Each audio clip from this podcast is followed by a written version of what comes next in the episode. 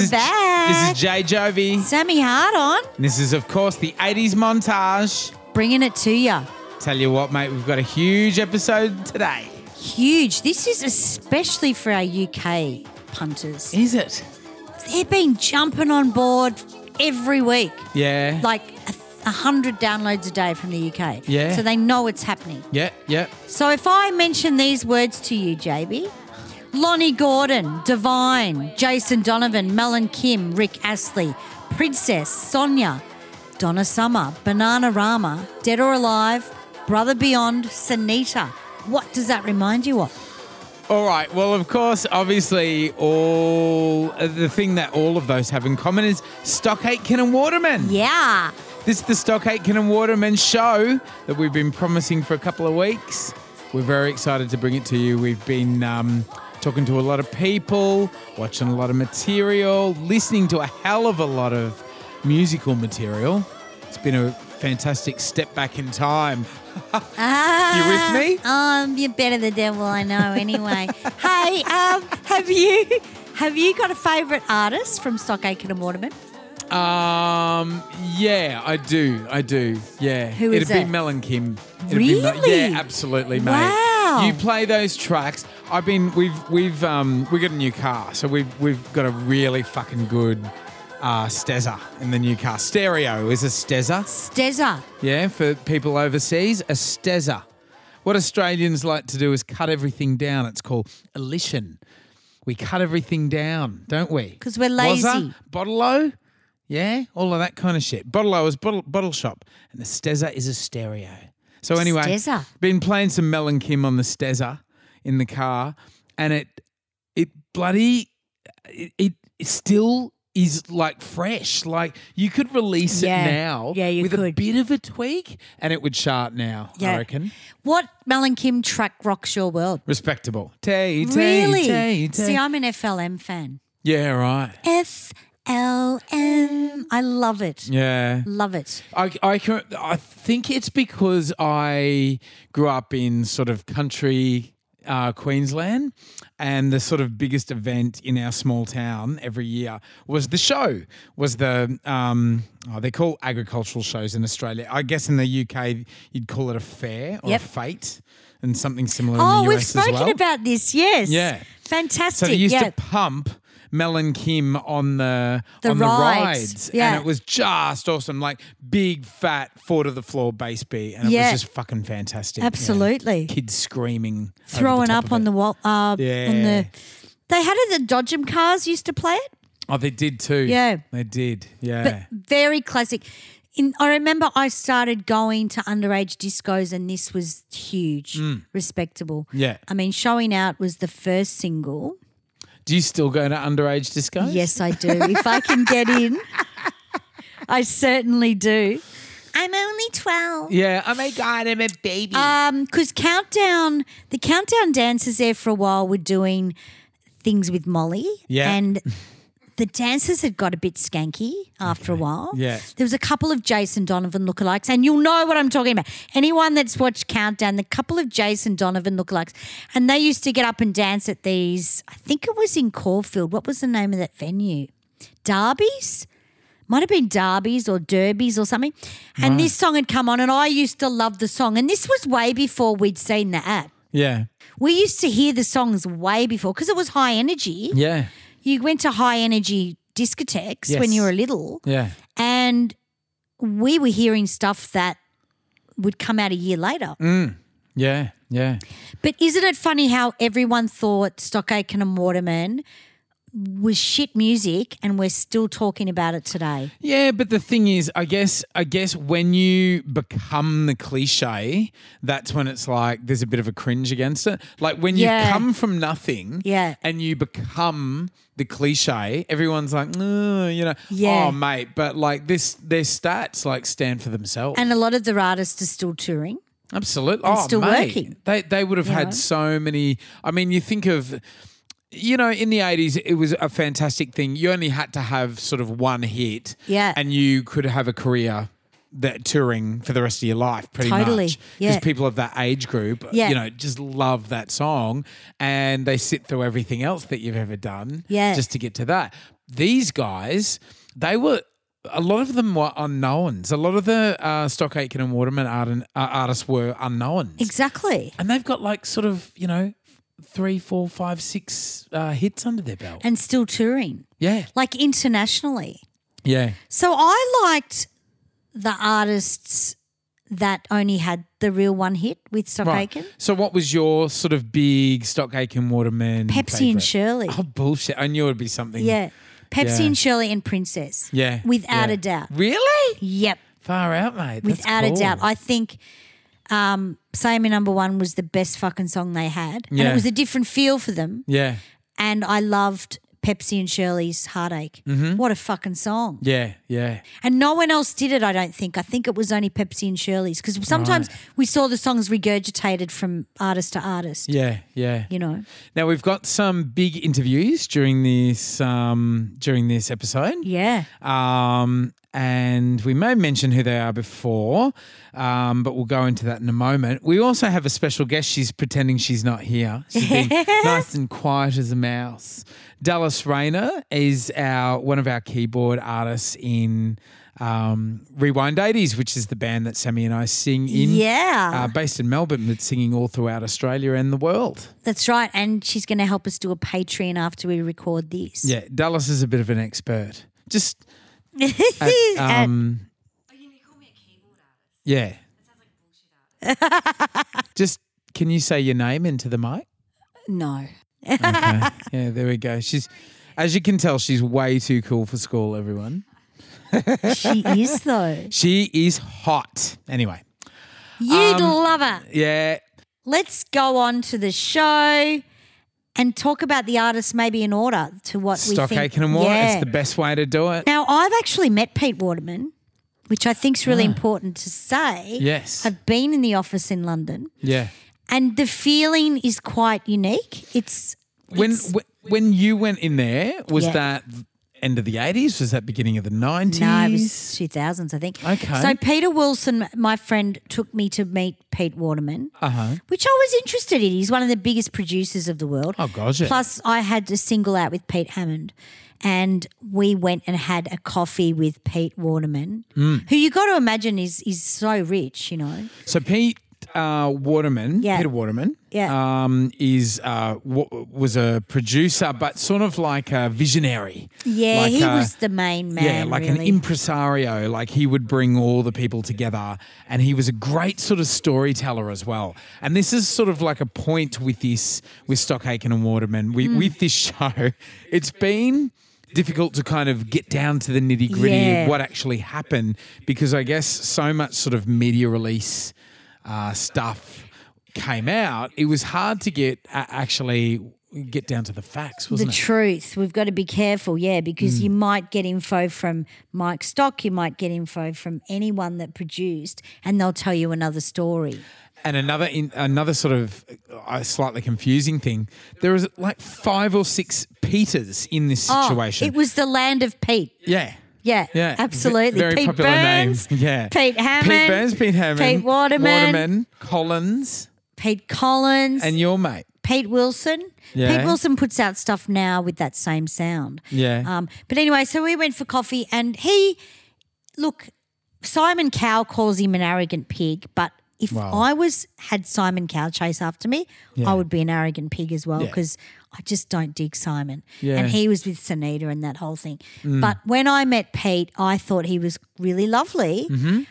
He loved to talk about the whole history of it. I think there was a boat cruise in Australia that Kylie and Jason they were trying to negotiate, especially for you, because they both didn't want to do it. So I think I heard that story Yeah. and a few other things. And they made really good coffee at the office. So I had a coffee. So were they in the same when when you would have visited the studios? Was that the same studios? with they'd the- moved. Right, okay. They'd moved, but because it they was- would have been mega rich yeah, by then. yeah, yeah, yeah. Yeah. So I don't think it was the original office, right. um, but it was definitely just sort of, I think, underneath the London Bridge from memory. right, okay. But he was lovely and he had a lot of time. Mm-hmm.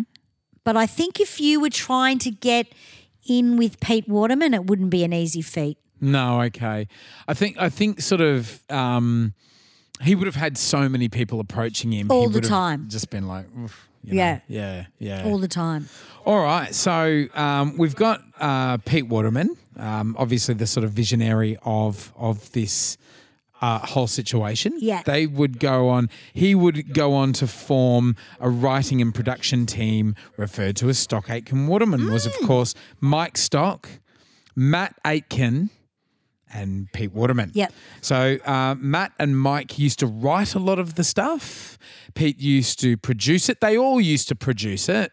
Um, but Pete was sort of, I guess, more of the spokesman and more of the uh, instigator of the whole thing. There's always got to be someone that's running the roost, I think, At or the end other of the things day. don't get done. Yeah, at the end of the day. Yeah, that's right. So any in any situation in business, especially, Mm. Pete would have to go. This is the next thing, or but he had a good ear as well. He wasn't just Yeah. someone that hung around the office. He actually had a good ear. Yeah, clearly. Um, and we are going to talk about Pete Hammond and the work he did at night that a lot Mm-hmm. of people didn't realise. he wasn't a prostitute. No, he wasn't. Was he used Pete to mix. Hammond used to mix really late at night, and That's then right. Pete Waterman used to come in. So And he used to we work don't all know through a the lot night. of. That's right, he did. He was Yeah. Mm. the night shift guy.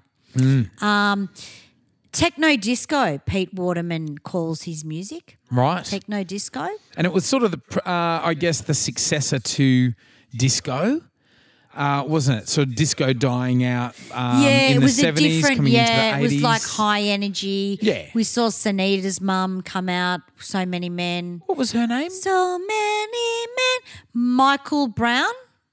Her name was Michael Brown. Yeah, yeah, yeah, Michael.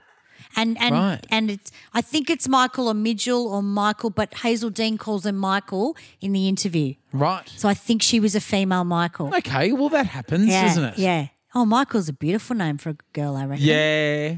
I love it. So they had over hundred top forty hits. Did they? Yeah. Over a hundred. Yep. Holy shit. Yeah. And uh, that's why they were called the Hit Factory. Mate, they would be so rich. Yeah, they. I guess they would be. I mean, but like we're going to look at now, a lot of those songs were signed to other record companies, and it wasn't until PWL started where the money really started coming. in. Yes, yeah, yeah. So PWL is slightly different to Stock Aitken Waterman. Peter um, Peter Waterman uh, basically started his own label that they would, um, you know, they would write and produce these songs, and they would release them under this label PWL, which was Pete Waterman Limited. Yeah, that's right. And I guess um, there have been um, famous hit factories like this throughout history, um, but most notably, this one gets compared to Motown, Motown Studios, because it was sort of like a similar situation where yeah. they would write and produce the hits and. Uh, you know, groups and and um, solo artists who were largely unknown would then go on to huge success. Yeah, that's right. And it was a flavour of music that everyone saw. You knew a Stock Aitken and Waterman That's album. right. You just Had a you unique knew it. sound, didn't As soon it? as you heard it, you went, "Oh, Yeah. it must be a new Stock Aitken and Waterman thing." Yes. So let's start with Divine, our Yep. first, our first artist. I love Divine. Yeah. Love Divine. I think it was such a risk to put someone like Divine out Yeah. on the TV with an album. Yeah. Now Divine was a big bloody six foot two Yeah. drag queen. Yeah, yeah, yeah. yeah. me? Absolutely.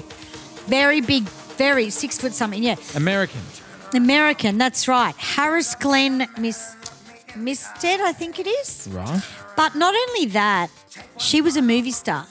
That's right. So she'd done so many movies. And my favourite movie would have to be Polyester, Yes. where she plays Francine Fishpaw. it's fucking hilarious. I sat here the other night and watched it. Um, and Divine died March the 7th, 1988.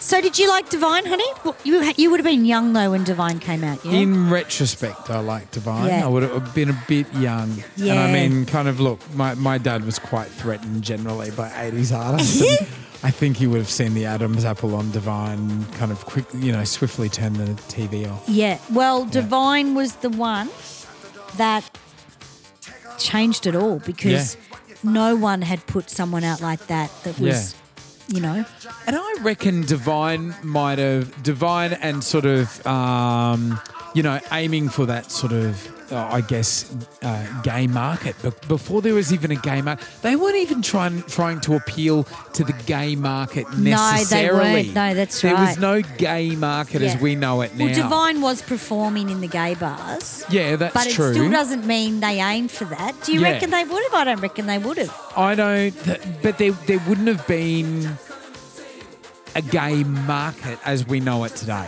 It- they would have been just like making an awesome disco track. That's and, right. And as we know it, the the best dance music starts in the gay clubs. Yeah, yeah, You know? yeah, yeah, yeah. Wh- whatever plays in the gay clubs, Mm. a year or two later, will be playing in the straight clubs, and people think they've discovered it for the first time. You know what I mean?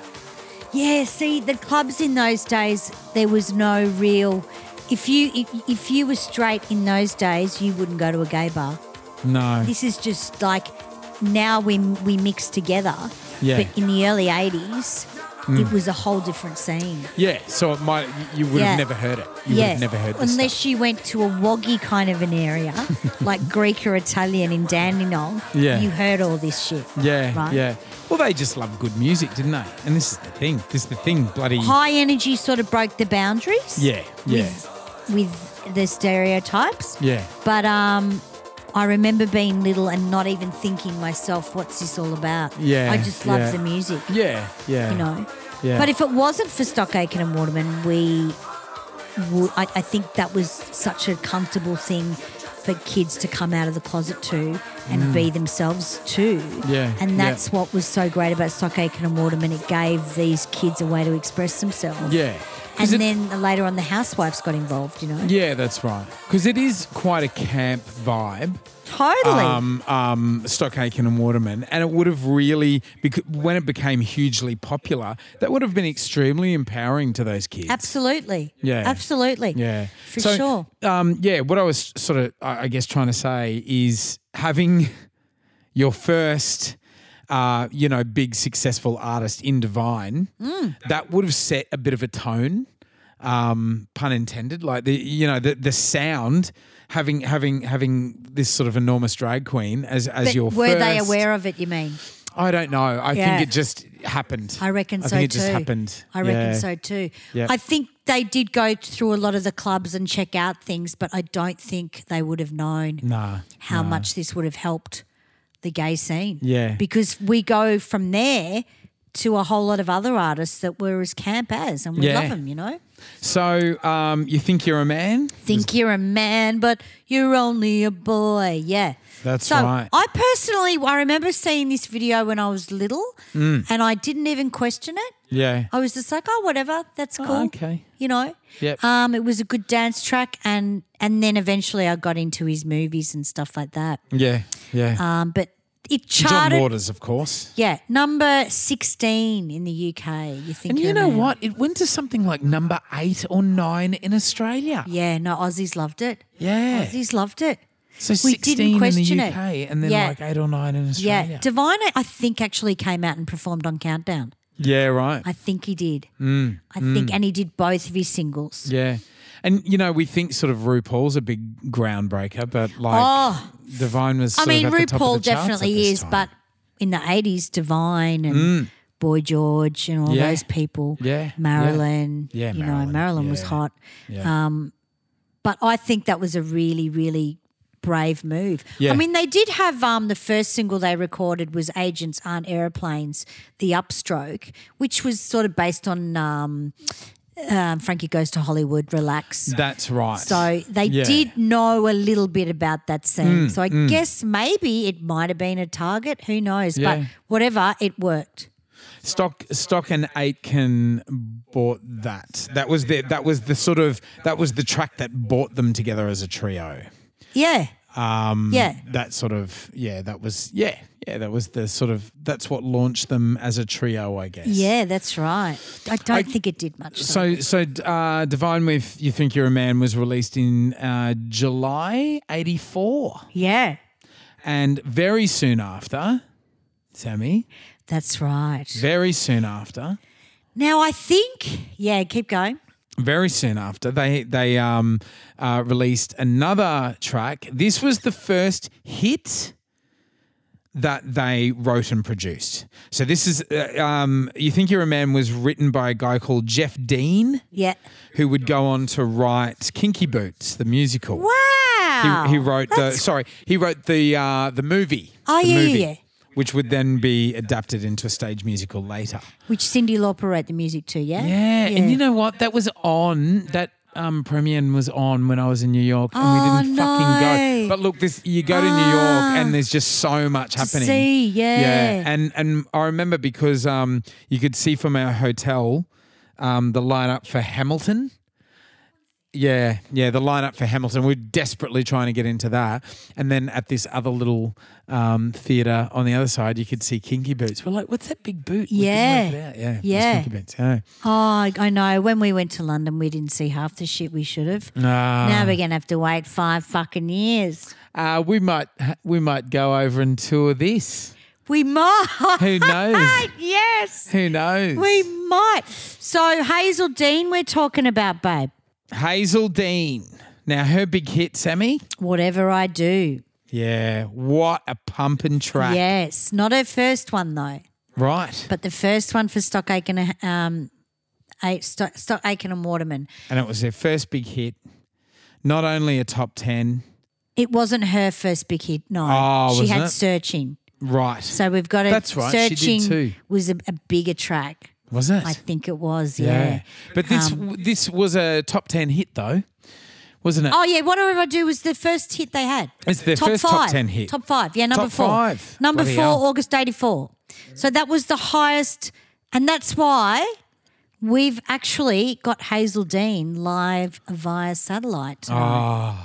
This was our. She was on our wish list Mm. because you know she was their first hit. Yeah, everybody that came after is sort of riding on her coattails. You know what I mean? In in that sense, true. you know, they're they're sort of banking on her success, and so she she was our the top of our wish list, and and Sammy went on to um to chat to her ju- uh, just the other week. Yeah. And we've got to remember that Hazel Dean was the song Whatever I Do, where Pete Burns hears this song on the radio at 10 a.m. in the morning and wants to then work with Stock Aiken and Waterman. Yeah, Which yeah. we'll bring up after the Hazel Dean interview. So, Hazel Dean, shitting myself to. To actually interview this woman because she could sing. Are we going to listen to Hazel now? We're gonna we're gonna do Hazel now, Right. Because I know there's people waiting to hear Hazel, and we may as well give them Hazel, Yeah. Because the nep- ep- next episode we've got a special guest as well. Fantastic. So Hazel, whatever I do, she did have searching. I talked to her about Sanita's mother. I talked to her about searching. I talked to her about um, a lot of songs that I personally love um, that I didn't think she was asked about. I talked about her filming in Malta, but we'll have a listen to it now and see how we go. Enjoy, guys. Sammy hard on interviewing Hazel Dean. Joining us via satellite tonight, it's the on the 80s montage. It's the high energy queen, Hazel Dean. How are you, Hazel? Yeah, um, fantastic. Thanks, Sammy. How you doing? Very well, and it's about 10 o'clock in the morning in London. It is, yeah, and it's a beautiful day.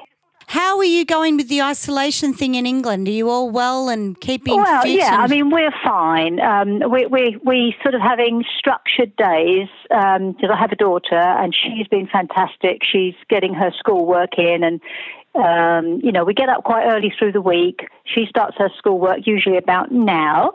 And um, you know what? I've got loads of things that I do. Um, uh, I've lot of stuff in the garden outside, things that I haven't been able to do because I've never had the time. So I'm doing them now. So we, we yeah, we, we're doing okay. Uh, you know, we have good days, we have bad days. Yeah. I know because people people don't realise with you that you consistently tour and do gigs on the weekends, uh, you know, Pride and all that stuff, and you're quite busy. So this would be really different for you to be sitting at home and getting these things done when you'd be flat out usually. Well, exactly, and uh, yeah, I mean, all the shows that that um, that I've had, well, I had in for this year, like festivals, th- they've all been postponed till next year. Um, I have got a few um, things booked in for um, uh, later on this year, but um, whether I can do them or not, I really don't know because it's you know it's really risky. We don't know. That's right. you know, especially in small uh, small venues, I, I don't think it would be possible. You know, having a room full of people sort of facing towards me and coughing maybe and sneezing, and yeah, no. and then I've got the microphone issue. So um, yeah, I, I'm I, I really don't know, my love. I, I, in some ways, I Absolutely. don't think I don't think I'll be singing till next year. Quite honestly, I just don't know. Absolutely. Now, I have to confess, you've always been one of my favourite vocalists of Oh, the have 80s. I? Oh, bless yeah. you! Thank oh you my so God. much. Absolutely. Yeah. I was a little girl. I think I was 13 when I first heard What are you looking Searching. for? I'm looking great. I'm looking a little bit older. No. Um, so I was Yeah, aren't 13 we when all? I. Yeah, yeah. Um, when I first heard searching in the clubs, I used to go to underage clubs, and it was did you. Oh yeah, and we used to Oh. know what a great vocalist was when we couldn't sing the song ourselves. You know, it was either Yeah. too high, and searching was a big sing yeah. and a very Well- special song. I think the thing is with searching is that it's um, it, it's got quite a low verse. That's Uh, right. Uh, uh, but you you have to sort of stretch up for the for the chorus. When I, and I think that's what kind of when I first heard searching, uh, it, it- the chorus didn't go up. Whoever was singing it, they, Okay. they didn't sort of stretch up. They sort of were down the octave, and it kind of just I don't know. I, I love the song, but I thought no, you know, this doesn't work. So we I sang it up the octave, and of course it just came alive. That's right, because you are renowned for soaring in the choruses. Um, which which brings me to when you finally went into the Stock Aitken and Waterman days. Tell us Mm-hmm. how that came about. How did that all happen? Um, well, I was on a s- Searching came out. excuse me, Searching came out on a small independent label over Yep. here in the UK called Proto Records, which I'm sure you know. Um, a- and it's just, you know, it's just uh, timing, really, luck, timing, all sorts of things. Searching was out. It was a huge club hit all over the world, really, before it became a hit here in the UK. I, I, I think Australia was it a hit in 1984 there. It, it was it went to number seventeen, but it yeah, was well, huge in the originally dance I recorded clubs. it in 1983. And, That's and right. um, I mean, I was tour, you know, touring in America in '83, over here in the UK, because it was such a big club hit. yeah, Um, and then we, a strange thing happened. I, and funny enough, we've just had it on Saturday. We, we had the Eurovision Song Competition, yes, yep. and uh, I had a song, one of my own songs that I wrote called "Stay in My Life" in 1984. It got in, got into the last eight of Song for Europe. Um, and that's where I first met Pete Waterman because he put me together with, with a producer and um, we uh, we did the track "Stay in My Life." It's a big ballad, and um, you can see it on YouTube actually. And um, so we did the Eurovision. But what we decided to do is, if I didn't win Song for Europe, searching had been deleted at that point, but there was still a Oh. big demand on it. So we said, if I don't get this like, like, this song into Eurovision, then we re-release Searching, and that's exactly what we did because it didn't get in, it didn't get into uh, Eurovision. So we re-released Searching, and um, the rest is history. so that's how I met Pete Waterman. But Yeah. um, uh, Searching got to was uh, sitting at number six in the charts, and Ian Anthony Stevens, who um, uh, produced Searching, wasn't around at the time, and we needed a follow up single. Um, and again, I bumped into Pete Waterman. He was doing a track at Proto Records with another band, and we Okay. got chatting. And um, I said, you know, I said, I'm sitting at number six, and I don't have a follow up. And um, he said, I'll tell you what. He said, come down and meet these two guys I'm working with, which were Mike Stock and mate At- Matt Atkin. And so I went down to the Marquee Studio, met them, and then again, we we came up with whatever I do, uh, which we turned around very quickly. And um, again, you know, that's that's and that's how it sort of kicked off with with uh, Stock Aitken and Waterman, really. And that was their highest charting single. It of the- was their of first before. top five Yeah, the single. first. Yeah, Their very first. Now I, I did read that the chorus was going to be "Dance Your Love Away" or something like that, and you hated yes, it. Mm. that's right. Um, it- originally, they, they sent me this song, and it was it had the, the, the verse as you hear it, but it had a different chorus. It was called "Dance Your Love Away," and again, it was one of those things. It just Yeah. the chorus just didn't go anywhere. It was it was kind of flat. I thought just thought it was flat. and that's um, because yeah, because I had to listen to that today because I do remember that track in the clubs as well. I think it was by Yeah. Michael Prince. I mean, it was okay, Yeah. but it, for me, I mean, I had Not a never good heard it up vocal. until that point, and that was my initial reaction. yeah, So, um, yeah, I just said, well, I love the song, but I, uh, you, the chorus just doesn't work for me. So they off they went and, um, and came back with whatever I do chorus as we hear it now. absolutely, which is a banger of a track. Oh, absolutely, yeah. You know, and now are there any songs you like singing live the Um, most? Well, I sing all the hi- I sing all the hits. Yeah, I do um, uh, the hits, but I also do um, other songs in my show. Uh, I keep my songs to the eighties ha- or uh, seventies, eighties. I think I've got um, and, and a good couple. Now I don't really sing new things because it's you know people book me because they want a bit of nostalgia. They want the eighties. Sure.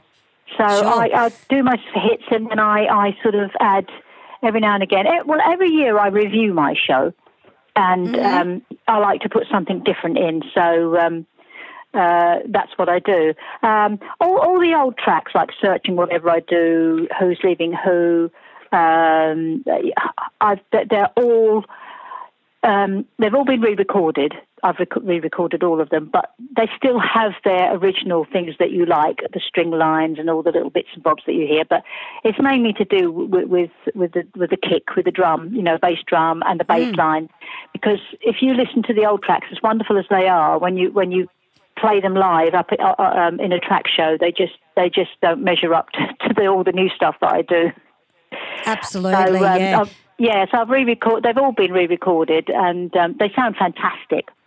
And, yeah, I've, um, I've had a look at some of your live stuff, the recent Yeah. stuff, and it sounds fantastic. yeah, it for is. And, sure. I, and, and as I say, I, I like to. Um, I, I upgrade my show every year, and I, I, I, you know, like at the moment, I'm working. Well, I recorded it at the end of last year. Actually, I've, I've recorded Mm. a, um, I've recorded a new track for, for a new opening for the show, and and um, I've got a couple of new songs uh, that I, again I've, I've recorded, but unfortunately I haven't been able to try them out live yet. But I've getting plenty of rehearsals. Abs- I know. It's Yeah. so frustrating as a Yes, performer, it is. isn't it? Yeah, yeah. Mm. I just wanted to take you back to the 70s. Now, you were in bands with Trevor Horn. Well, we all used to do. You know, there was a there eh, back in the seventies. There was a huge uh, masses of live music and lots of big bands and stuff. And, and I worked with Trevor Horn in bands on many occasions. Actually, That's, you know, sitting on coaches, going to various places in the UK. So. Yeah, I, d- I do know Trevor, but I have. I mean, I haven't. I did bump into him um, at one of the Let's Rocks um, that we did over here a couple of years ago. Um, but I haven't really sort of seen him properly since those days. But yes, I did. He, he was do- working in some of the bands that I used to work in back in the day. And were they like cover bands where you did other people's tracks or were they Yeah, original? I did a lot of cover versions. I, I was also earlier on. I, I we would I, w- I- I was in a lot of like little jazz bands, that kind of stuff, and then I got into to sort of big bands, and uh, yeah, so we did cover versions and and sort of big band type music. Now you did a th- so many uh, TV appearances, top of the pops, everywhere in Europe and America. How Yep. many appearances do you think you did altogether? How many TV shows? Yeah, how many shows do you think you were on? No idea. No idea. I'm I have thinking in, no the, in the idea. hundreds. Seemed like hundreds. Of, yeah, I mean, Yeah. yeah, all over the place. Always backwards and forwards, obviously to Europe and ju- you know all over Yeah. the place really. and I just wanted, yeah, yeah, because it was just incredible. Every you look on YouTube now, and it's everyone loved searching and and the vibe Yeah. that happened in the studio, and they put the crowd behind you a lot of the time. Yeah. The weird Which was thing is great. as well. s- I I mean, I, I, I I've gone when I've gone. on, I mean, I think I've seen mostly everything, but it's when I see things, I think, oh my god, I couldn't remember. I, I, I had totally forgotten about some TVs, li- like little TV Yeah. Mm. shows in in Holland and places like that. And some of them are, are, you know, they're really really good. Oh, they are. And just to look back at the fashion and the music Yeah. and the time is I know. incredible. Um, do you have a? ma- Do you have? I lo- look. Did you have a, your own hairdresser? Because your hair was always unc- incredible. Yeah. Um, now, who used I used to go to John Frieda back in in um, in those days. Oh. I think. Yeah. Um, Okay. Yeah. Of course, I'm having a real problem with my hair at the moment 'Cause I can't go Really? to the yes, because I can't go to the hairdressers. So um, I know. I know. yeah, I've had to. Oh, It's horrific. yeah, it's not it's not good. But I've, I've sort of created my own little style. I'm working on it this morning. Oh, lovely. Yeah, it's gotten too long for, for that style. Oh, I know. It's incredible. Yeah, so, yeah, how- yeah, the hair's not great. Yeah, no, that's right. I do want to talk about my favourite video that you have done, which was Video? filmed in yeah, your video that was filmed in Malta. Oh, Um, yeah, I love they say it. it's going to rain. Yeah, I love it. Tell me about that. Oh, I had the best time there. I had such Yeah, a laugh. I was right. with a great crew, and um, just great fun. Really, we we did because it had the little storyline to it, didn't it? And, It um, did. and uh, yeah, it was. Um, it, the- all, some of the scenes were filmed at the, where they uh, on the film set of the Popeye movie at the time. okay. Yeah, and uh, and and the swimming pool. We just had a laugh, really. It, it was great fun. And the and the other woman who who you see, I go back to the, I come back to the UK, and the other woman that's standing by the pool was the makeup artist. So we all, Oh, yeah, we had a wonderful. Who- It was like. I mean, we were there for a week, and on no, honestly, it was like a, it was a holiday. Really, we stayed in a fabulous hotel, yeah. um, and we just had fun. and it wasn't something you did in the 80s, like go to Malta and film a video. Like, Malta wasn't even really that popular. You know what I No, mean? Malta's lovely though. Oh, I could imagine. Yeah, it, Um, it's, it's a lovely place. It's very pretty and and yeah, and and just yeah, I had a fabulous time. I enjoyed Malta. It's lovely. And when you did the video where you were at Heathrow with the, with Oh, the yeah. uh, suitcases, Oh, I had to come home. did you have? Yeah, did you have many fans? How did you film that? Like, did did you have many fans around, or did they just film Not really, it? because um, Right. what did I do? I came back and picked up my c- I picked up the case. That's right, your own case, Um, by the way. I know. Well, it's meant it's meant to make me look all lonely and, and um, Mm. okay, you know, yeah, sure, yeah. and unhappy and Yeah. all that kind of. But I Yeah. came back. I remember I sat in the cab and all that carry on. And then you, then the, the next shot is me. I'm actually in the studio. I'm thinking, actually, I'm fine. I'm you know, so it's going to rain. So, so with my And- oh, I, and and the outfit I had on, uh, I loved that coat that I wore in that. In Oh, that. that outfit. And I mean, you you sort of don't think of yourself as much as a dancer, but in today's standard, you were moving. You know what I mean? Oh, you yeah. were I mean- really you looked fantastic. Yeah, no, I could move, but uh, it's, Yeah. it's like it's the whole dance routine thing, really, that I never, you know. I'm glad I didn't have to sort of. Luckily, I didn't sort of sort of get caught up too much in that kind of stuff. But yeah, I could move, and I did little bits. Yeah. I, I still do in my show. I, I do little, but it's more, you know, I've got, I'm really good at hand movements Yeah, yeah, that's and right. all that kind of stuff, you know, and, uh, and I can be sort of quite dramatic as well. So uh, yeah, fantastic. Now, who were the two guys that used to dance behind you on top of the pops? I heard they were Um, Callie Marie's boys or something. Yeah, they were actually. They then Right, again, they were okay. really nice guys, and you know, I I, I guess they were um, people that they they guys that they hired in as they do on Top of the Pops. They they do hire. Yeah. Well, I don't know if they well because there's no Top of the Pops anymore, but yeah, they No. would hire dancers in to sort of be in with the crowd on that kind of thing. So, uh, but yeah, again, really lovely guys, great to be with. They're fantastic behind you because it yeah, just they were looked so good. great. I have to say, it worked really it well. looked so great. Now, Yeah. your favourite artists of the eighties, who would that be? oh my goodness! Who did who did Um, you really dig? Who did you love? Who do you still love now? Well, uh, well, I still love. You see, I'm I'm big into. I mean, I loved Tina Turner. I love. I'm Mm-hmm. a big Barbara Streisand fan. Um, oh yeah, my tastes are right across the board. To be honest, Yeah, I like yeah. I like a lot of the soul stuff. So um, you know, I was always into sort of. Uh, the, uh, all the old soul music, and um, I and, and and I loved Tamla Motown when that came in, and Mm-hmm.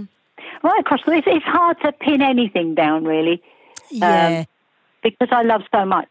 yeah, as a vocalist, you can tell you've looked at decent singers because that's what made you a singer. You know, when you Well, heard the best exactly, yeah. singers, you strive to be better than than the people you were you'd aspire to be, which was Yeah. a fantastic thing.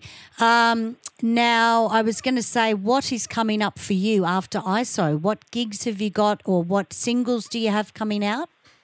Um, well, I've just I haven't as, as you know I'm I'm not with Energized Records anymore, but um, Yep.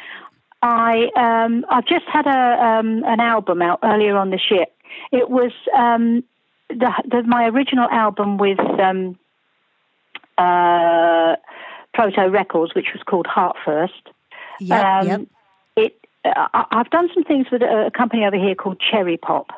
Um, oh, yeah, of course. they're brilliant, and I, I I have to say, I mean, I did some stuff with them in in the earlier days, but they've they're they're really hot now. They're really really good. They've got a great team there, and uh, they they've they we did a deluxe version of Heart First, and um, it's the the package is is stunning. It's lovely. Lo- Lots of new photos, unseen photos, and I've uh, also written a little sort of thing uh, uh, um, about every track and, and st- what what it, in the studio and what it was like, and just nice little things that people like to read about every Yeah. track. Um, and they've all been remastered, and luckily um, there's a few bonus tracks on there. And Matt Pop, who did a lot of, oh, well, most of the remixing for me when I was on Energize, who is absolutely stunning. He's done Incredible, a fan- yeah. yeah, he's done a fantastic remix of the title track, which is called Heart First, uh, which is my one of my favourite tracks on that album. I love that song, and he's Yeah. done, he's done a great job on that. And um, I mean that that did chart here. That went into the official um, charts. It went it uh, went into at twenty seven. Wow. So it's it's it's done quite well for them. So uh, I had that out. That all sort of happened just before lockdown.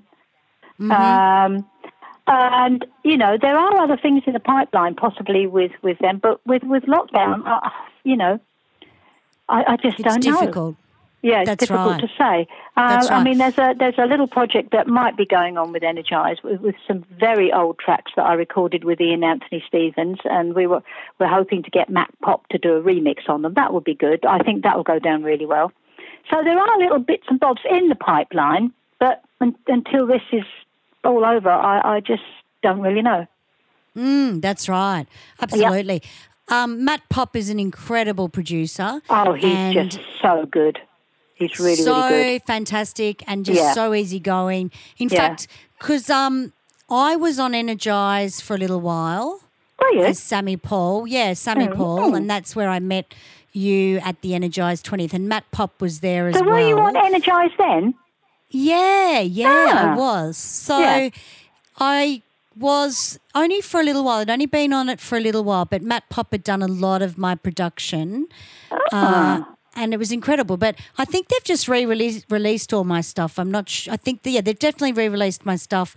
But I was wondering whether. So is Energize going to be putting out old singles of yours again or. No, they're, they're, they're, they're, they're tracks that have never been released. Oh, wow. That Ian Anthony Steve, okay. there's, there's songs that I wrote with Ian and some other bits and bobs, and they're, re- that I have to say they are good. Um, but Fantastic. Obviously, yeah. Um, so, w- uh, but I'm not. I, I mean, the thing is, I don't. I'm not recording anything, but they are tracks, and I, and I think it would be. I'd love to hear Matt Pop do a remix of them. To be honest, so that's that's fine by me. So um, Absolutely. yeah, but I'm not actually. Be, I won't be recording anything else with with, with Energize. But um, yeah, they- they phoned me up, and I thought, actually, you know what? That's a really good idea. Yeah, that's right. And So you I'm also happy to go with that perform. one. Absolutely. I just want to go back to when you performed at Studio 54. Oh. I found that really interesting because that's legendary. It is People- legendary. Yeah, You, you I- know what I mean? Well, I tell you about. Um, I was over in the States at the time, uh, working anyway. I hadn't officially been asked to do Studio 54, but Mm-hmm. um, a friend of mine and, and fellow artist, uh, Michael Brown, do you know Michael Brown? Yeah. Well, she was supposed to be doing the um, uh, the Studio 54 that night, and um, I I was I, I'd actually been doing. Uh, this is such a funny story. I'd been working out in um, I can't even remember where I'd been, but I'd, just outside of New York, in Queens or somewhere like that, you know. Um, and I'd come back to my hotel, and uh, I, I scuddled myself. I was all tucked up in bed, Yeah. and uh, uh, and my uh, roadie at the time, uh, there was a knock at the door. I said, uh, "Hazel, Hazel, w- um, Michael, but she fell ill basically." And Oh, and right. um, but- and said, "Do you fancy doing uh, a gig at whatever horrendous time in the morning?" And I, I thought Studio 54. Yes, I'll do that one. Yeah, so that's up I right. get, and I have to get dressed and put all the makeup on again and the whole Hazel Dean thing. And, and off I go to Studio 54. I mean, it was fantastic. I really enjoyed it. And um, I was kind of in a, um, it was, you know, they were hanging off the ceiling. I mean, it was packed. And Mm. uh, I was I was in some kind of a, it was like a cage, and it was kind of over the audience. Oh, wow. was- okay. Very 80s. Oh, very 80s, yeah. It was Yeah. fun. So, it, uh, I'm, and it's a great story. So, uh, I'm so glad I did it. That's great. Oh, it's a fantastic. Because in those days, we started performing at two o'clock in the morning. You know, you would start really late in the morning. Oh, yeah, it's- and especially in America. It it was. That's uh, I right. mean, we used to have a thing. I used to, and everyone used to call it the disco nap in the afternoon, so Yeah, that you, the, you know, the nana nap. yeah. But you would, you'd go on at very. I couldn't do that anymore. But yeah, it would. I mean, I've I've been on at four o'clock in the morning before now. So um, yeah, lots of late night things. I mean, no, I Absolutely. loved it at the time because you know I'd always sleep late the next day. But oh no, couldn't do it Well, anymore. you- I know. It's. I think you get to a certain time and you're like, oh, I just want to stay home. It gets Yeah, I too mean, most of my hard. shows are, you know, uh, I mean, I love I love doing festivals and things because it's in the daytime. But Hmm. any I cou- anything after midnight, I just could I I couldn't do it. It's just too much. Absolutely. Mm. Now, thank you so much for chatting to us on the 80s montage. Oh, you're welcome, my love. It's been a pleasure. And we have a lot of people that listen to this show from Australia. Mm-hmm. Would you ever consider coming to Australia or? Well, you know, I'd love to come to Australia, but um, to do I'd love to come and do some shows, but you know, it's I've never. Well, I kind of have been invited, but it's got to be right. Yeah, sure. You know, because Oh, yeah. uh, I'm older now. I, I'm not flying to Australia to do one show and fly back. I couldn't do that physically. It Yeah. just would not be right for me. But yeah, yep. I'd love to come over. But Absolutely. You'd need about three or four shows. yes, I would, and I'd like you know uh, uh, two weeks at at least. You know that kind of Yeah. thing. And it just hasn't really worked out that way. But yes, because I know I've got massive. I know I've got a lot of fans over there. Yeah. Um, You so, do. You know, yeah, I, I, I would like to. Yeah. Well, well, you never know. You never know. You never, never say never. Absolutely. No. Well, thank you so much for being on the 80s montage. We so appreciate your time Well, I've loved it. Thank you for inviting me, my love. and have a beautiful day today in your beautiful weather you have over there. All right, my darling. Thanks a lot. All right. See you later, Hazel. Yeah, bye, Sammy. Bye. Oh. Bye. Bye. Bye. How was that? Holy shit. God, she's so lovely. So lovely. That is awesome. And she's been telling all her fans that she's been doing this Aussie podcast. Yeah, yeah. She does a, a thing every day with her daughter Stevie, Yeah. and they get on Facebook and do funny things. Mm. And, You know, she's so humble, Hazel Dean. And Hazel Hazel does a lot of gigs still around All the the- world. all she the does time. um sort of Pride Week and, and Pride events and stuff Yeah. all around the world. Yeah, Um yeah, yeah. because she's just a ground ba- breaker. You Yeah. know, A ground baker. a ground baker, a ground baker. She's that hot. She's, She's that, that hot. She's a hot. ground baker. she's ground breaker. Yeah, she bakes bread in the ground. She does. oh, I'm not going to go there because I could go forever. Hazel Dean, you did really well during that interview. Thanks, babe. Mm. Yeah. Look, I just let her talk. Yeah. I no one wants to hear what I've got to say. it was like, just go for it. She's such a pro. You know the pros from people that have no idea. Yeah. They just Yeah. go Yeah. and they know what to talk about. Now you can imagine Pete Burns hearing Hazel Dean on the radio. Yeah. Um, uh, sorry, in a club. I think it was in a club. No, it was on the first of radio. all. Well, on the radio. Yeah, he And hadn't was, heard it He was before. right. He was like, right. That's that's the sort of sound and the vibe that I want to go for. That's good enough for me. So his management team, or Dead or Alive's, uh, Dead or Alive's management team, called Stock Aitken Waterman and called Pete, Pete Waterman Yeah. and said that they wanted to work with them. And so the band came in and they weren't convinced at first. The management team weren't convinced about Stock Aitken Waterman. They actually said to Pete Burns, like, oh, that's just, that's mu- music for queers. I know the record company said that. oh, the record yeah, company yeah, the said record it. company didn't want to release it. oh, really? Management were fine. I think they managed themselves. oh, sort of. really? Okay. I don't think it was, you know. Yeah, yeah. Pete Burns says management, it could mean his mother. Yeah, right. Okay. They weren't that big. They were Yeah. like, you know, Yeah, yeah. And it sort of it was just they locked they unlocked each other. So sort of Stock Aitken and Waterman and Dead or Alive. It was just one of those perfect combinations.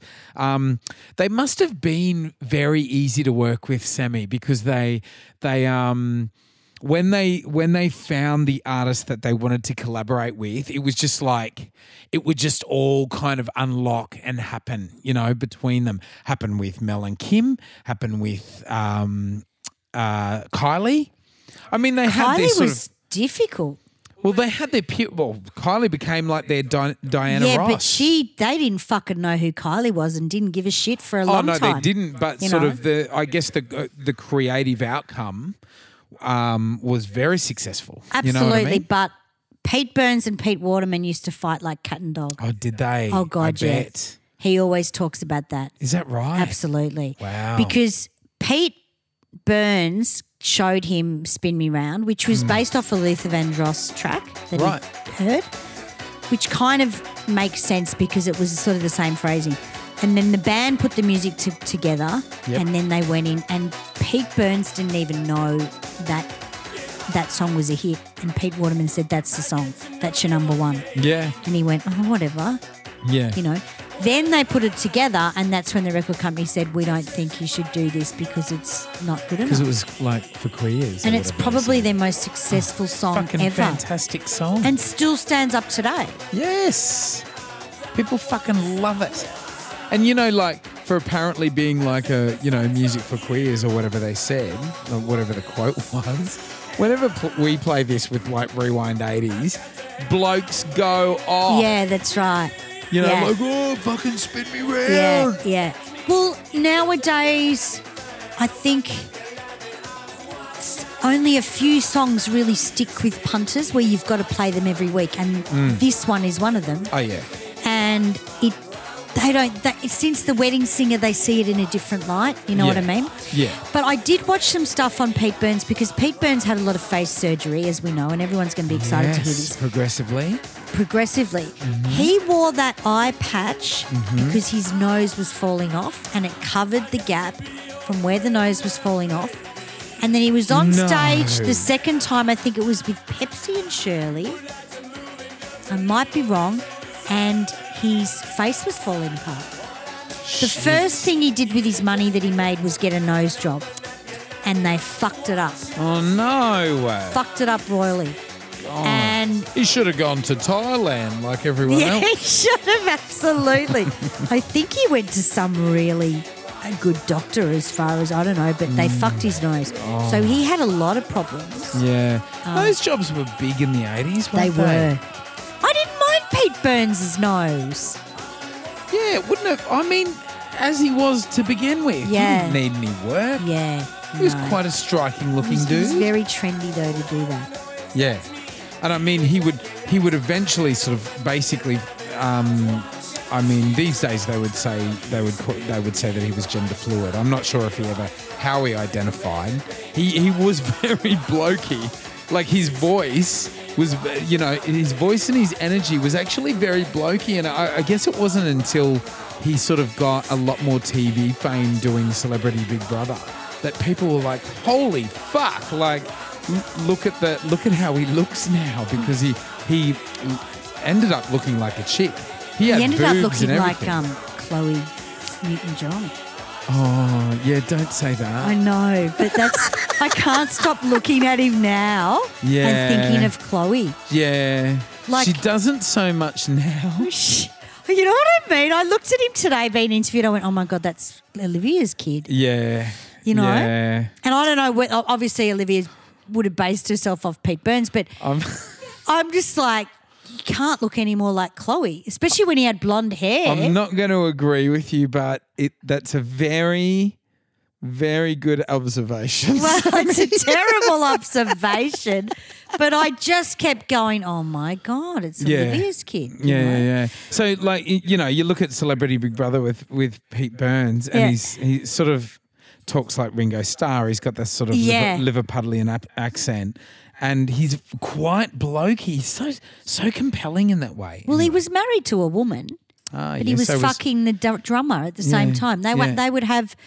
a three time relationship. So Steve Coy, he was fucking him. Yeah, the drummer, who was Yeah. gorgeous. Steve Coy was beautiful. Yeah. And he was married to Yeah. a woman. They separated eventually. And so I- was Oscar Wilde. yeah. Jesus, that's not. Um, But yeah. basically, uh, Dallas just showed me a photo of him, and it's not all altogether flat, flattering. Yeah. did she see? poor darling. Yeah, But he did, he, he released that song a few times. Massive, massive hit. He used to release this every year for bloody the next 20 years. Yeah, I don't know if he did every year, every eight years maybe. No. But he, um, he wrote the song, and that's all that matters because Yeah. it would have made him a fucking fortune. Oh, God, yeah. You know? Yeah. an absolute fortune. But good old Dead or Alive. I loved. I actually think Spin Me Around's probably my least favorite of their tracks. Really? God, yeah. What's your favourite of theirs? Um. Uh, brand new lover. oh, Love brand new lover. I love because I had their VH live tape, VHS Oh, yeah. live thing. yeah. Um, and that's when he was just so good live. Mm. Like they were quite a good band live because they were a band before they became uh, part of the stable. Part of and the he Hit would Factory.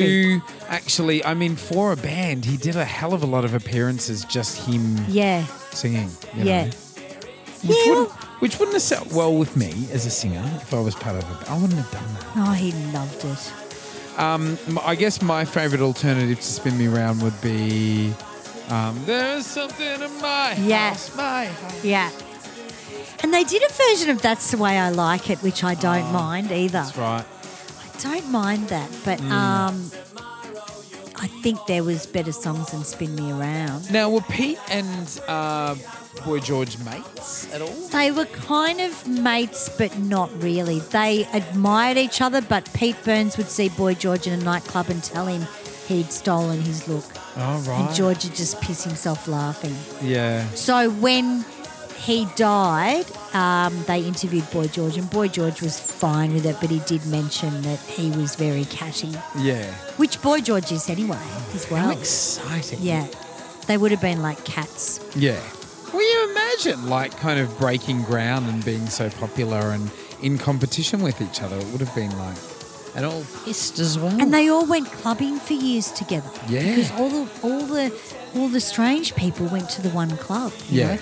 But yeah. this one was an American top twenty hit as well, uh, which was Spin Me Round, Mm-hmm. which was pretty good for Stock Aitken and Waterman as well. yeah. You know. Yeah.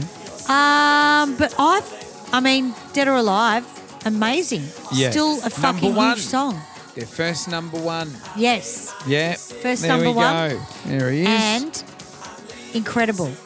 Lynn was Pete's wife's name, Yeah. Lynn Corlett, and she was always in photos with him. Yeah. in smash hits. You'd have her, he- her, him, and the husband. Yeah. Steve Coy'd be in the back, and we'd always think, "Oh, I wonder if they're all banging each other." Yeah, they were. Yeah. Love it, but that was the '80s, wasn't it? Yep. Now, um, they would have this mass- massive success with Dead, Dead or Alive, and then for a couple of years, for good old Stock Aitken and Waterman, surprisingly, it was like, you know, a little bit tough. It A little bit was. tough. It was a bit until my girl came along. That's right. Take it away, Princess. baby. Princess. Princess What's her real name? Desiree Heslop. Right. I think it's You Heslop. can see why she went for Princess. Well, her brother wanted to call her princess because there was a Yes. royal family. That's right. There was no princess That's right. There was Queen, there was Prince. and king. Hmm? Yeah, king. King was the name of the band. Hmm? King was the name of the band. Yeah, King was the guy. Are you fucking kidding me? Yeah, there was King. That's where my heart runs on now. Love and pride. I know what I'll That's- be playing in the car. Yeah, on the King's way home. good. Okay. Love and pride. What British? British. Yeah. Is so that they had right? no princess. The dirty bastard. But King, oh, you'll remember him. Okay. Because he had kind of black hair and a pointy face and Right. used to wear Oh, ve- suits. Features that. no, he's got a really unique look. and he used to Yeah. wear Doc Martens, I think. From, Right. But yeah, so King was around, obviously not Stoke and Aiken and Waterman, but um, Princess and Pete Waterman didn't really want to call her Princess. She didn't want to be called Because Princess. he said it was a dog's Yeah. name, didn't he? Princess, Yeah. which it is really. It is princess. Yeah. But good call by the brother Yeah. because she brought out Say I'm Your Number One, and she is, besides Hazel Dean, my probably second favourite vocalist. Yeah. See. Yeah. You must have been a massive Stockhaken and Waterman fan. No, I just saw it all. I lived it. Bullshit. I lived Okay. it. It was in Yeah. the charts all the time. Yeah, yeah, yeah, yeah, yeah. So 1984, I was 14. I'm just like soaking this shit up. Yeah, yeah, But right. Say I'm Your Number One did not sound like Stock Aitken and Waterman. Mm. It sounded like something from another producer. Yeah. Because I remember thinking, God, this song's great because it had an R and B feel. It was the first time they really changed their groove. Yeah. Um, And she could sing. yeah. yeah. She could sing as Yeah. well. Um, she was in. I think she was one of the. There was a band called the Three Degrees. Um, that came out, and I think she was the backing vocalist of that band. And then they decided to do "Say I'm Your Number One," which they were going to give to DC Lee. DC Lee was in the Style Council Yes. and she sang See the Day. She had a hit with See the Day. Yep. And then they were going to give it to Bucks Fizz, our mates Bucks Fizz. Ah, yeah. but, well, that's what um, Desiree says. But uh, the Three Degrees, The Heaven I Need was the track. And Desiree comes out and they're like, well, do you want to do this same in number one? And Pete, Ham, uh, Pete Waterman said, this is a hit. It's amazing. Oh, wow. So that was sort of the next big thing they did. Yeah. But we never really heard much else from Princess. I mean, we did, but it didn't do anything. Yeah, yeah. You never know what goes on in people's life, you know. Some sometimes people um, are happy, sort of reaching a point of success. Not everyone likes fame when they get there. Yeah, yeah. She's still singing around though. is she? Yeah, we've just watched a video before.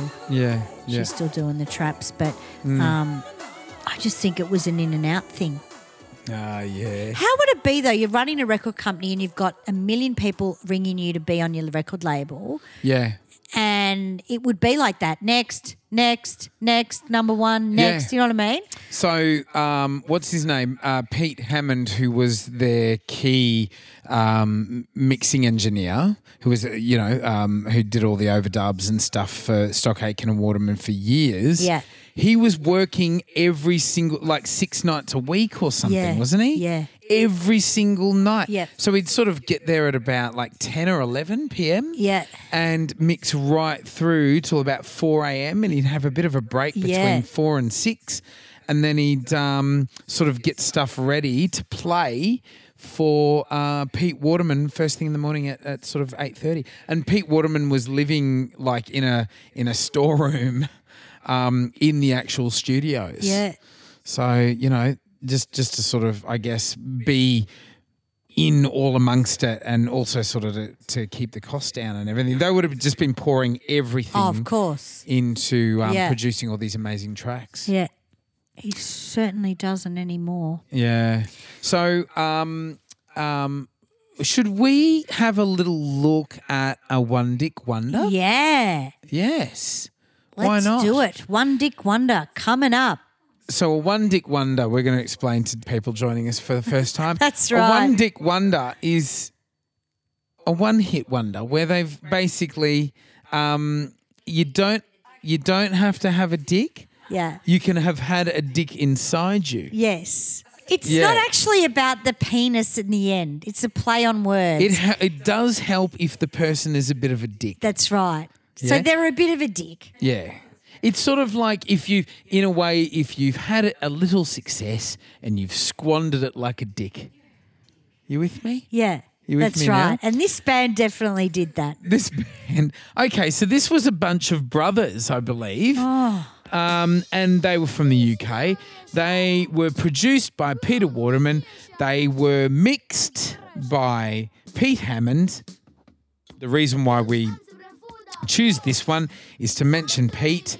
Um, this is a great track, though. Yeah, it is. This is It a is a great, great track. Great track. It's a great stoner track. Yeah. Pass the duchy. Pass the duchy on the left hand side. Pass the duchy on the left hand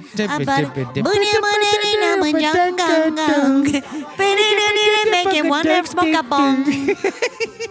So pass Turn it on the the duchy. radio. I I'm gonna play figure this at myself by the school. belly. oh. I play this song at school. and Really? I probably shouldn't. You fucking No one shouldn't. Isn't it knows. about drugs? Well, it is past the duchy. Duchy being like a reference to Amsterdam and smoking weed. Of course it is. Pass, pass the joint to the Oh, left hand did you side. do this in your drama class? No, just when I'm on like yard duty with the kids, because I carry around like a little stezza, like a little, um, uh, you know, Who says a little Stezza speaker. in your school? huh? I don't think everyone says Stezza. Yeah, That's they do. ridiculous. They do. It's I- fucking. Is you it? guys is it? are- Nah, I've No, it mu- never heard It must be a Stezza. Queensland thing then. Maybe. Yeah. Must be a 1982 Queensland it thing. comes from anyway. Okay, so 1982. So this is sort of pre, you know, Hit Factory, Stockake and Warnerman period. Yeah. Um, it was written by, I don't know. And it was um, produced by Pete Waterman. This was Pete Hammond's, Pete Hammond's first number one. This this um, this was the first track that Pete Hammond mixed that went to number one. It's a good track. Um, and the the band Musical Youth. musical youth. They were all uh, brothers. And they were so, so excited. Pete talks about in his book, um, Get Down Here and Mix Yourself a Hit. Yep. He talks about the day that this went number one. And he said how, um, you know, if you have stuff that's floating in and around the charts, you get a bit of an insight into um, charts before they're actually announced. And he was working with these guys after they had released a single. He drove into the studio, was going to be meeting, and you know they were little boys, you Yeah. know, like they were sort of um, prepubescent, Singing about mini-teens and fucking stuff. getting stoned. Yeah, See, pretty this is the much. 80s, isn't it? Yeah, yeah. But it Brilliant. was very kind of very edgy London. And and it's something that I, I brought up with Pete when I was chatting to him. You can't put this song next to say Mel and Kim respectable. No. Um No, you can't. yeah, and sort of Pete Pete did um Look, not unless you want to freak someone out. That's right. Yeah. It's very stoned. yeah, in the in the kind of um, elevator going down to hell.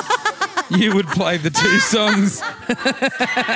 you would play these two songs back to back on on a loop. That's right. So anyway, look, great song. They didn't really have a follow up No. success to this uh, I don't think because they I think did. I think sort of after Pete's success, Pete Hammond um, is is af- you know after this he he was really poached by Stock Aitken and Waterman to to come on more on a full time basis. So he wouldn't have had too much time for m- uh, mixing uh, reggae and ska artists.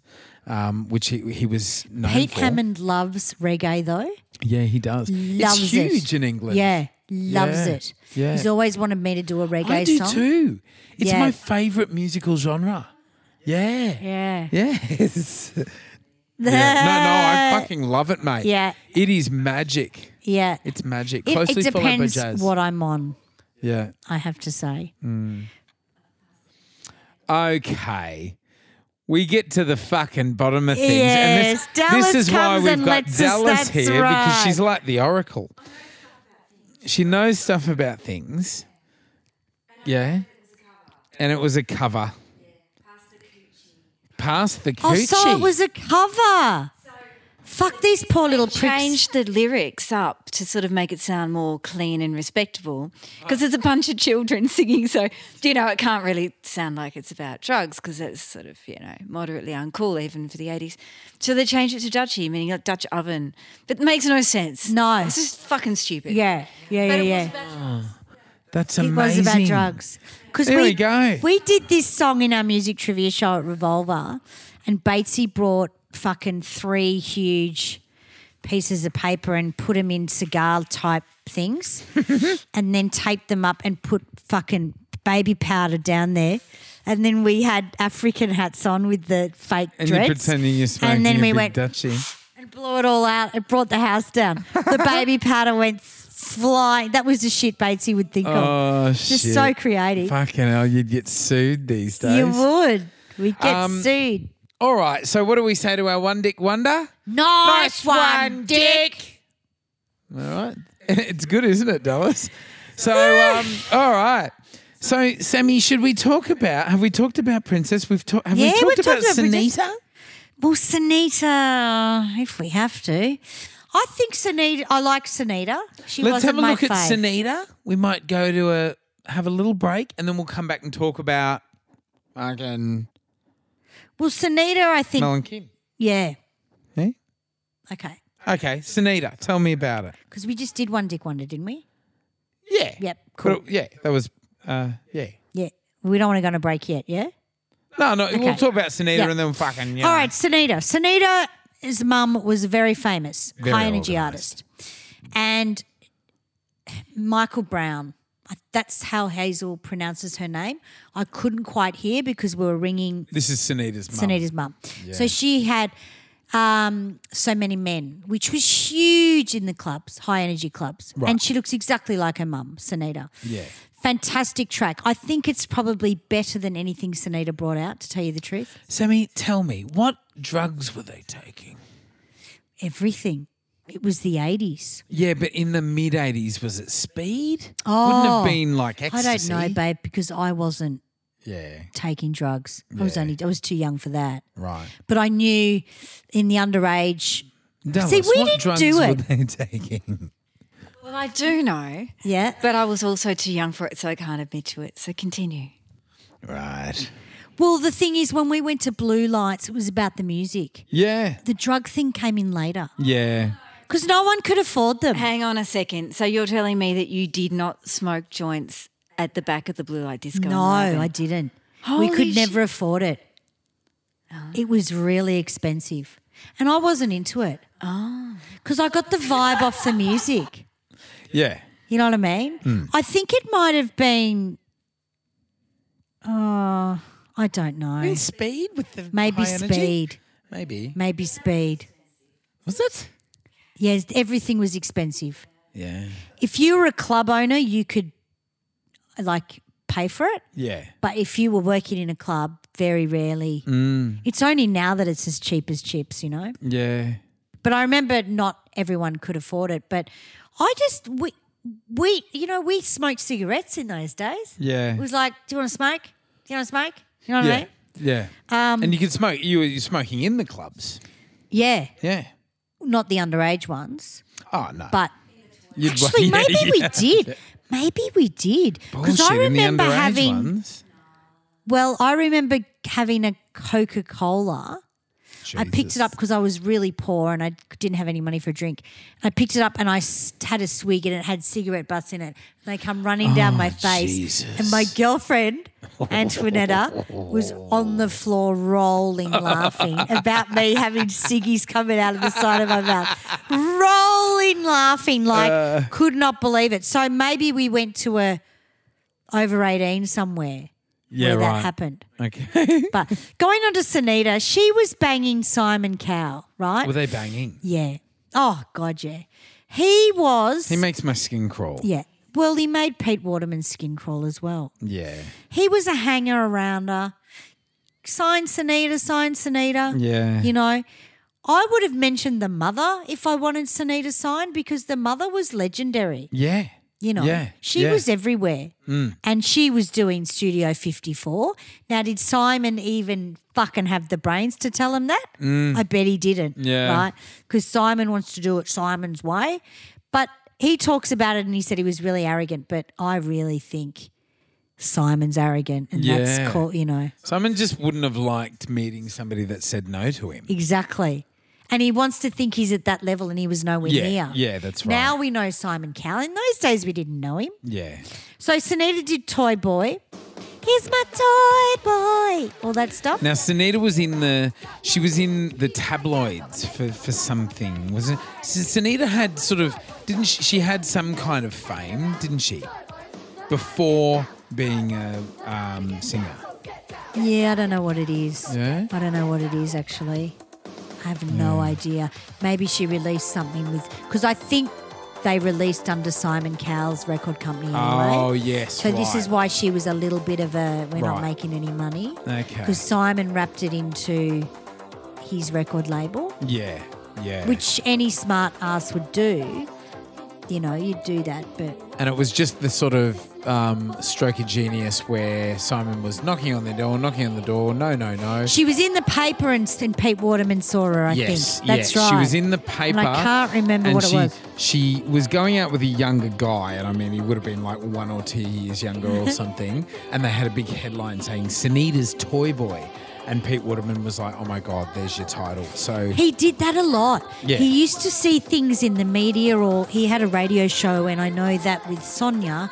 Um, with the radio show, he had a little girl ring up and say, "Can you play this song for me? I'm heartbroken." Um, and Sonia ended up getting this song, and I can't remember the name of the song. Anyway, so Pete would hear things and remember them, and then write songs about them. yeah, yeah. You know. Yeah. Which was always amazing. So yeah, that's interesting how he remembers all this stuff as well. yeah, yeah. He, he's sort- obviously into sort of fate and destiny and that kind of thing. And um, yeah, so Sunita and Simon Cowell, there you go. So they eventually, I think Sunita got that off her own back, but it went under Simon's record company. yeah. She wasn't my favourite. She looks incredible now, though. I, Yeah. I nearly met her in England. Did Sunita do a cover years later of that? Yeah. All right. and it's Yes, coming yes, on, yes, you yes. gotta get it Yeah, right. Yeah. yeah, she did. All right, nice one, Sunita. We're going to go to a little ad break now, I think. Yep. Um, we've got a great ad for you, which is the first one. Aren't we doing the gobbly Oh, okay. gobblecock? Okay, let's do that. Gobblecock. Does anyone out there remember the gobble dog? I'm sure they will when they hear yeah, it. Aussies would. Uh, the gobbledock was the sort of mascot of, uh, was it Smith's Crest? yep. was Smith's crisps. Um, yeah, chips in Australia we call them. We don't call them fucking crisps. Um, anyway, so um, enjoy the first appearance of the Gobbledoc in the Smith's crisps. Enjoy ad break. Grab yourself a drink. We will too. This is a gobble dog. He comes from Doc, the potato planet, and lives solely on fresh potato crisps. Crisps with real potato taste. Be warned, gobble dogs love Smiths, especially the new packs with a special seal of freshness that keeps Smiths even fresher and tastier. From now on, best lock up your Smiths. In case of gobble dogs. Hey, did you like the Gobbledoc? The gobblecock. We're going to go to the drive-in soon and, and um, see if we can bust some people having a bit of a Gobbledoc. Yes. Aren't we? Absolutely. We've decided we're going to go to the drive-ins, drive-ins for our Patreon episode. Yeah, we're doing a Patreon episode where we go to the drive-in when people are watching an '80s movie, and just going to be doing a couple of uh, interviews with, uh, uh, you know, bogans and just people walking past. yeah. Try to um, try to persuade them to come into the back of the panel van. Mm. Maybe. Yeah. I'm sure they won't. So there's there's a reason to come on board as a Patreon. yes. Patron, Patreon. Patron. Hmm. Absolutely. So we've got Mel and Kim next. Mel and Your Kim. fave. We're going to wrap up with Mel and Kim, and you know what, guys? This is going to be a double It episode. is. So I'm sure you're you're expecting some other big names from Stock Aitken and Waterman, but look, we have so much to talk about. We're going to break this up, and we're going to pick it up with those guys in episode two of our Stock Aitken and Waterman special special special. So this um, the guys we're talking about right now. We're going to wrap up this show with is. Mm. Mel and Kim. They were sisters, weren't they, Sammy? Yeah. They were. Yeah, Melanie and Kim. Melanie and Kim. Now, Melanie uh, used to get her little tits out as well. They were big tits. Oh, She was a page three girl. it was a bit of a scandal, yeah. wasn't it? Yeah. She El did like, I Scandalo. do vaguely remember that too, Yeah. um, where she was a bit of a page three girl.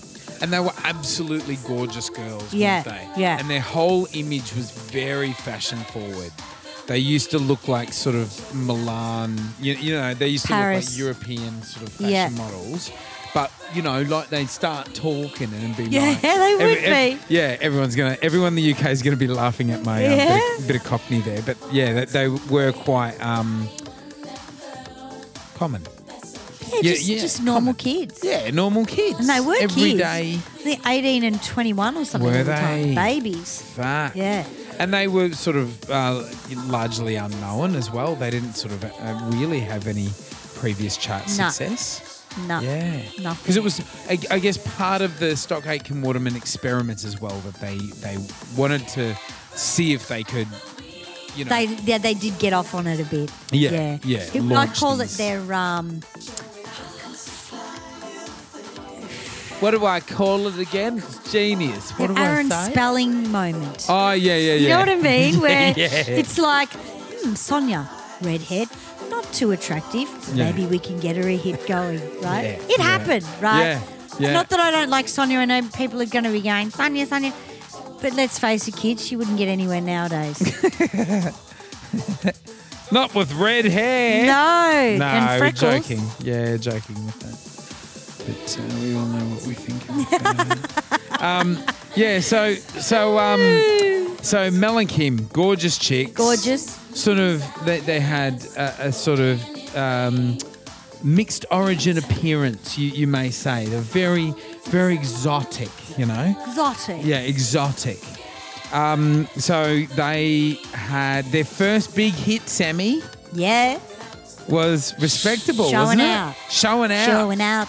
Showing out. Din, din, Showing din, out. din, din, din, din, din, din, din, din, din. Yeah. Is that it? Yeah. Get fresh at the weekend. It's- Showing out. Then then your part comes in. Yeah. Perfect. Yeah. Yeah. I had to think because Yeah. Mm, you don't know. You know what I mean? I was listening back to one of our episodes on um, Duran Duran, Yeah. and we were talking about the No Ordinary World, and you're singing "Come Undone."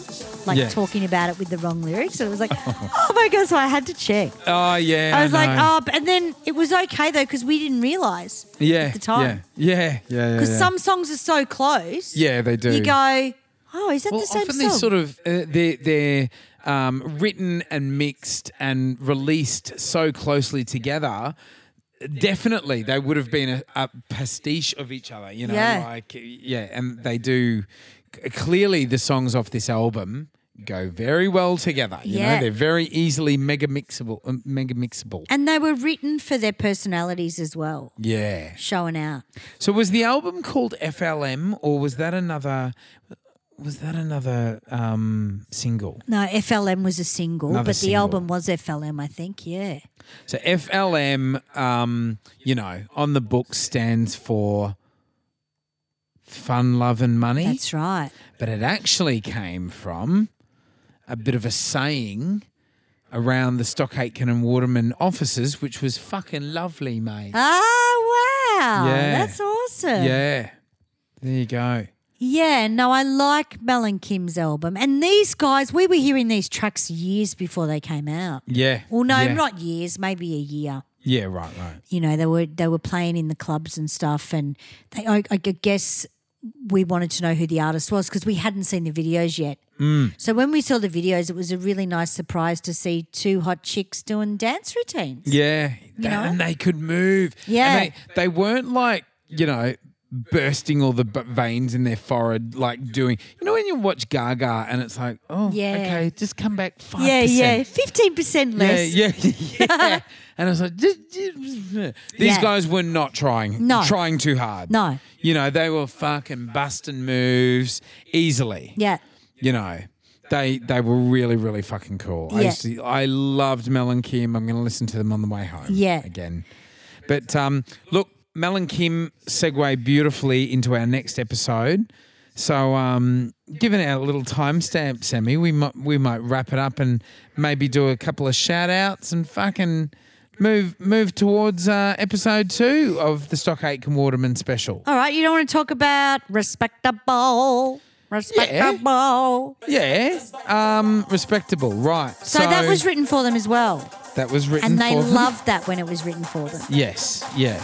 March '87, it went number one. because all the songs were to sort of showcase that they were they were fairly tough chicks with a Yeah. fair bit of attitude, you Yeah, know. So yeah. they, all their songs were to reflect that. Yeah, well, they hung around the studio a lot, and they got Hmm. to know them. Yeah. and they were just fun chicks. That would have been a lot of fun. you know, and um, Showing Out was written for them. That went number three in 86, Showing out. October. right? Respectable was the one, and I Respectable remember was that one. coming out. Yeah, gotcha. Like Tay, Tay, like you said on the rides and stuff. And, Yeah. Um, Yeah. It was at all the blue lights. It was probably played in every club in the world. Now, people before you know when they first heard this, and you weren't able to like look on the internet, to say, you know what's that song, and and and um and follow it up. People thought like the the the tay tay tay effect, the sample effect, which was um, done by Pete Hammond. Um, that was put forward by Pete Hammond. That was one of his little strokes Yeah. of genius. Um, the they weren't sold on that. They weren't sold on that um, straight away. They Yeah. were like, oh, I think it's sort of going over too much. Like it's a little bit cheesy, perhaps. And they they trialed it out, I think, in an appearance or a club or something like that, and no one could stop singing Yeah. that sample. Tay, tay, to the extent that people thought the song was called Tay. Yeah. Tay, tay, tay, tay. Yeah, yeah, yeah, yeah. Mm. Yeah, yeah. Absolutely. And it, it is obviously a precursor to Take and Leave Me, Honey. Yeah. So, um, And the giggles, their giggles were put in as well. yeah, that's right. And that was that was um that was something that um to, to use samples of them laughing in tracks. Yeah. That was something that used to happen a lot in the eighties, but it sound like it often sounded uh, manufactured. It often yeah, sounded I very think it was. fake. Yeah. But these ones didn't. No. It sounded like, you know, awesome, fun, throaty laughter. Yeah. Sound, they, it sort of grabbed a little bit of their naughtiness, Yeah. you know? Yeah. Yeah. Now, look, unfortunately, Mel and Kim, before I guess they were able to enjoy any follow up success, poor Mel. Yeah. Paul Mel fell very ill when they were doing their first rounds of. Um, I don't even think they got to tour as such. They were just doing uh, singular appearances. Um, Paul Mel I think they were in fell- Japan. Yeah, they and were they in- couldn't in get her out of Japan. the She couldn't hotel room. move. Yeah. She couldn't move. They wanted to sort of rehearse dance steps and stuff, and, and she couldn't do it. Yeah. she couldn't move, and um, they they got her sort of well enough to the point that she could return home to the UK. Mm. Went and got some tests, and she had cancer. The Yeah. poor thing. Yeah. And um, she would only last a couple of years. The the poor thing, and She was 23. yeah, something like twenty three. It's so so young. Yeah. So um, Incredible. Um, Kim is still around, definitely. Mm. But li- you know, this was this was sort of one of those situations where they were plucked out of nowhere. They had massive, massive success, and and then uh, you know struck down by by some some awfully bad luck. And it's one of those cases where. Um, uh, you know, like a candle. She she shone so bright, Yeah. but, but only for a short amount of time. That's right. So, um, uh, but you know what? Fantastic uh, songs they brought to to our youth, Yeah. at the time, and and they definitely made their mark. Like an amazing little duo there, Mel and Kim. Absolutely. Now we might do a couple of shout outs, Sammy. Um, awesome. We had a lovely lady. What was her name? Let's see if you remember. Desper. Desperado. Despotita? What's her name? yeah, Despotina. No, it was Despina. Despina. What was her surname now? I don't know. No, go on, have a go. I can't remember. it. Think. I It starts can't. with D. Dimitri? I don't know. How would I remember? It was Despina de Medici, or or Della said it might be de De Medici. Medici. Yeah, yeah, yeah. Yeah. That sounds a bit I thought better. it might be de Medici, but anyway. yeah, I but you could- love changing your names. Hey, but no, the the, the Medicis were a famous Italian. The Medici. Um, the Medicis were a famous Italian uh, dynasty. So they, that's where I Australia? get the. No, Italian. That's what I mean. But were they in Australia? Because they changed the sounds of it in Australia. Oh, I don't De know. Medici sounds very Australian. The Medici. De Medici. yeah. But she's bloody awesome. Yeah. Despina had to say, what did she say? Well, we, we were bringing up last week about how I'd hear Janie's got a gun in a movie. yeah. and I couldn't remember the name of the movie, and it was about this chick. Everyone thought she was going to shoot them. Despina had the answer, didn't she? She did, Yeah. and it was what was the fucking movie? Oh, not another teen movie. Another teen movie. yeah. And she actually came up and wrote on her Facebook page and said, "I know what you were talking about." So that was really well done. Good on you, Despina. Yeah. I'm not sure if Despina's a patr- uh, Patreon patron no, I don't yet. think she is. um, if you think she is, No, no, no. okay. Well, there, here's your shout out, Despina. Absolutely. Yeah, get on board, mate. Now, if you want to become a patron of the show, you're basically like a little shareholder. You can buy subscriptions $1, $3, $5, or for $10, you get extra episodes. We're going to be recording one tonight. It's going to be full of filth, which is why Dallas is here. That's right. So you get extra episodes and all kinds of crazy shit. You can go you could go beyond rather than ten dollars um, a month. You can um, sponsor us even further if you like. Yeah. You know, and I'm sort of talking. You know, who knows who listens to this show? Yeah. Oh know? no, there's heaps of tiers, but you know, a dollar a month would be very cool. Yeah. We're happy with that.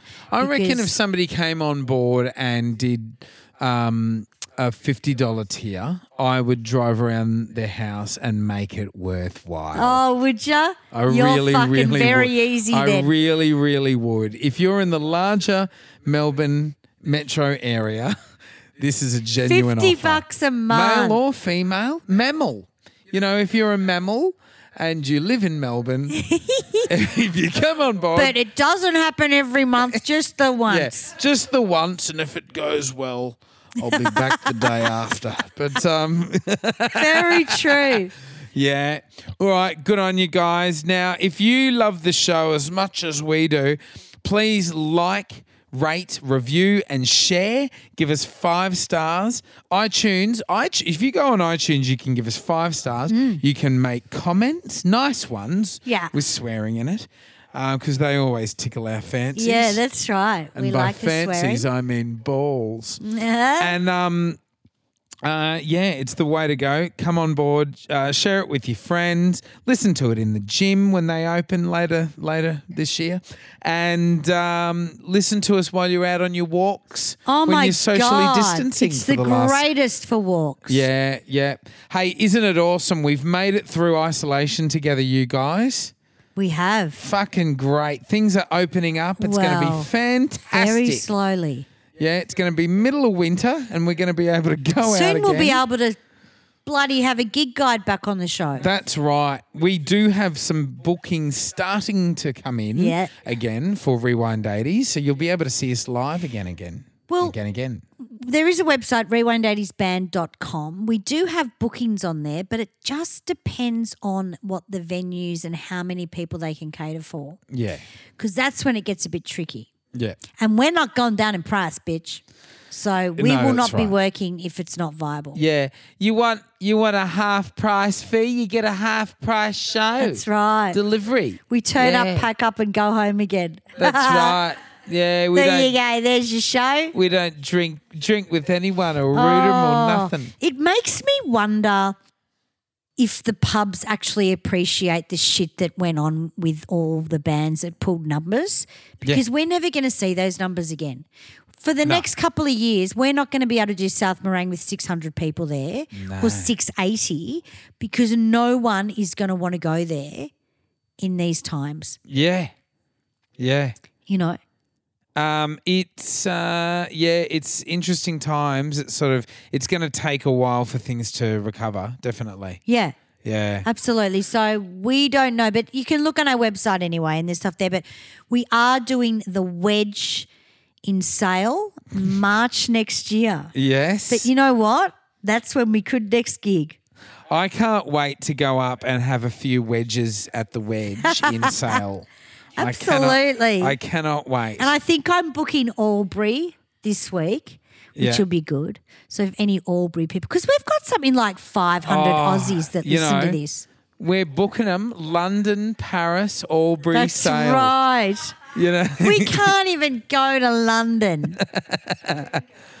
that's We right. can, we go, can to, sale. mate. We're going to lift to sale yeah, up. liquidation sale. That's All right. right. S- Good on you guys. If it's music, Mateys mateys, or or cool cool shit shit from from the the 80s, we're going to talk about it. Unreal.